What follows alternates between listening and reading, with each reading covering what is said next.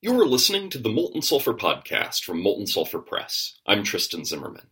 This episode is brought to you by beloved Patreon backer Colin Wickstead.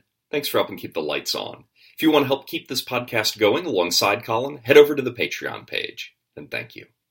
Additionally, I am delighted to report that thanks to the contributions of all my Patreon backers, I am finally breaking even financially on this project. Oh, frabjous day. Wild beliefs about megaliths. Over the centuries, people have believed a lot of things about European megalithic sites, those monuments or temples of huge stones intentionally placed by Stone Age people. Some of these beliefs are grounded in good scholarship and archaeology. Some are delightful tidbits of folklore, and some are the wild conjectures of so called researchers with more passion than sense. All are great. Let's look at some of the more gameable fragments with a focus on a few particular sites. Callanish.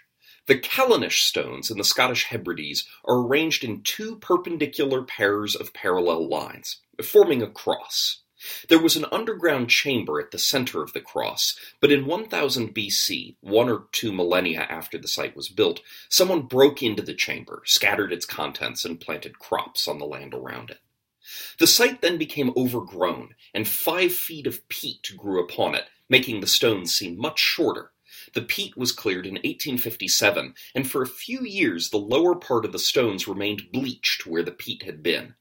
The same 1857 excavation revealed that the chamber in the center of Callanish contained burned bones and a quote, specimen of a black unctuous substance. This suggests a cool dungeon concept. Peat cutting reveals that a minor megalithic site of short stones on a hilltop is actually only the roof of a huge round barrow with tall menhirs stuck atop it like spines. Within are the burned bones and treasure of those buried there, and the black, unctuous creature that guards them. In Callanish's first mention in print in 1680, the author reports local tradition claims the stones were men turned to stone by an enchanter. Another tradition says the site is the result of St. Kieran, who turned to stone a group of pagan giants meeting to oppose Christianity. Another has a shining one who walked up the site's avenue at midsummer sunrise, summoned by the cuckoo's call and wearing a cloak of feathers. A range of hills viewed from Callanish looks like a sleeping woman. Some locals call her Cailleach na Mointeach, the old hag of the moors. New Agers believe she's connected to the site. In settings where beliefs can become true, like unknown armies, the Cailleach may be a newly arisen entity who falsely believes she is ancient. Half a mile southwest of Callanish, there's a small stone circle. One of the stones is covered in cracks. An 1858 paper sought to interpret these natural cracks as an intentional script, maybe even the Ogham script of the medieval Irish. This is simply untrue, but in your fictional setting, the natural cracks in megaliths may represent some secret form of writing. Avebury. Avebury in Wiltshire, England, is the largest stone circle in the world. It's so big that today a village sits within it. That's actually been a problem, as large parts of the circle were demolished in the early modern period to make way for construction. Most of the stones present in the village today were put up in the 1930s to try to restore some of Avebury's grandeur. Avebury is a large stone circle with two separate circles inside it.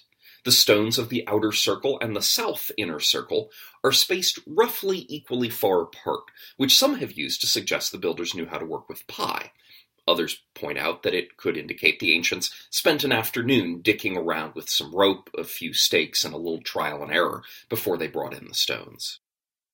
Two dowsers claim that Avebury is the site of a crossing of fields of male and female energy that follow the Michael ley line. Naturally, dowsing, the Michael line, ley lines more broadly, and the existence of fields of male and female energy are completely unsupported by actual evidence. This one's just factually untrue from beginning to end. Now, at your table, Avebury is a terrific red herring. Set an ordinary adventure like a murder mystery or something, in a village located inside an Avebury style stone circle. Have dowsers and crackpot mathematicians be major NPCs in the adventure. The players will keep themselves well entertained, looking for how the mysteries of the ancients explain what's happening in the village, but in the truth, nothing of the sort is going on. Stonehenge. As long as people have been writing about Stonehenge in Wiltshire, they've been giving amazing origins for it. Geoffrey of Monmouth's 1150 The History of the Kings of Great Britain says that Merlin built Stonehenge using gears and giants. In the 1600s, noted architect Inigo Jones argued the site was built by the Romans, an unpopular opinion since folks at the time believed it was built by Druids. In fact, Stonehenge predates the Druids by several thousand years. In the 1700s, antiquarian William Stukeley argued that Stonehenge was built and used by the Druids, but that the Druids were Christians and had learned the true religion from biblical patriarchs who visited England before Christ was born. Astrologer Robin Heath did some delightful nonsense with measurements on Stonehenge. He pointed out that the outer circumference of the site's Sarsen circle is about 328 feet, and that 12 lunar orbital periods last about 328 days. The diameter of the farther out Aubrey circle is about 10,786 inches, and the product of the length of the solar year and the lunar month in days is about 10,786. Obviously, this is a coincidence created by trying every conceivable combination of lunar and solar phenomena until you find something close. But if you take it seriously, it implies this delightful situation where Stonehenge's builders were using modern inches and feet, units which in real history varied considerably in length over the centuries and from place to place.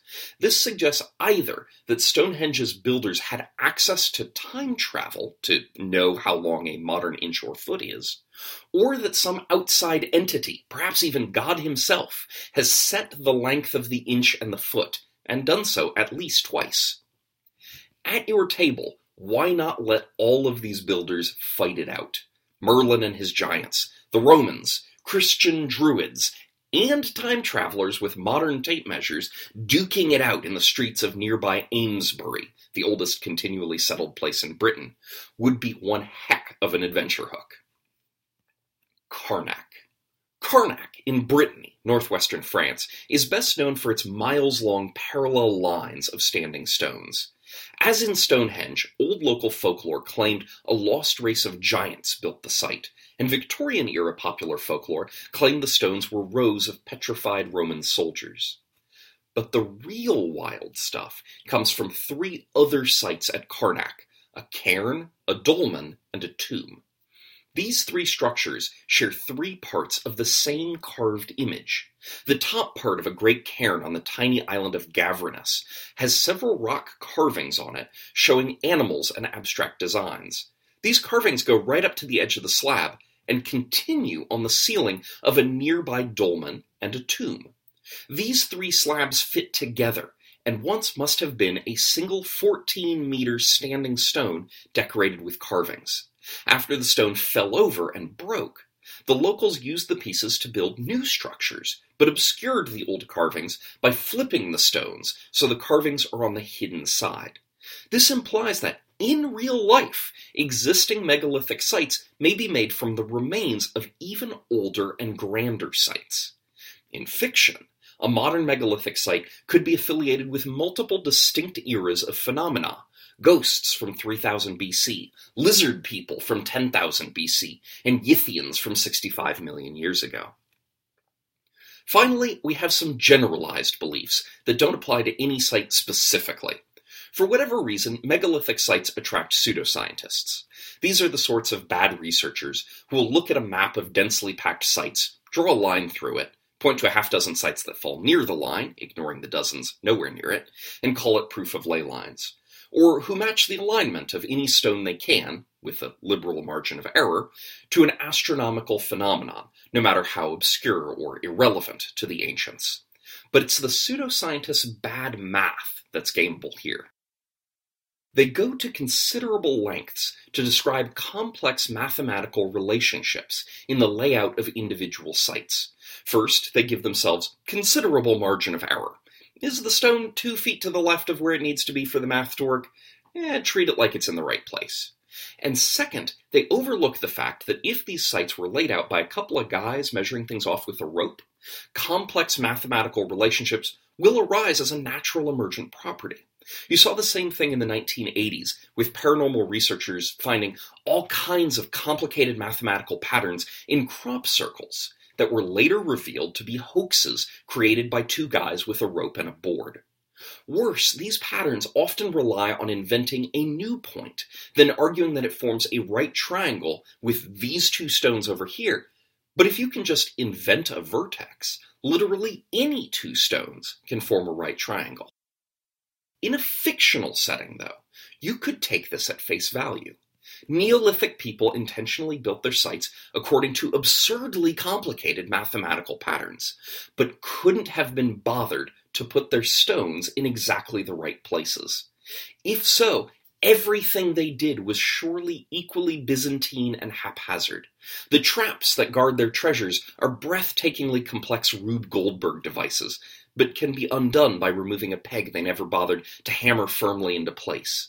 They sussed out the orbit of a comet that only comes round once every 5,000 years and built Stonehenge so the comet's next appearance would summon the old ones, but the ritual can be stopped just by holding up a blanket so the comet's light doesn't fall on the stones.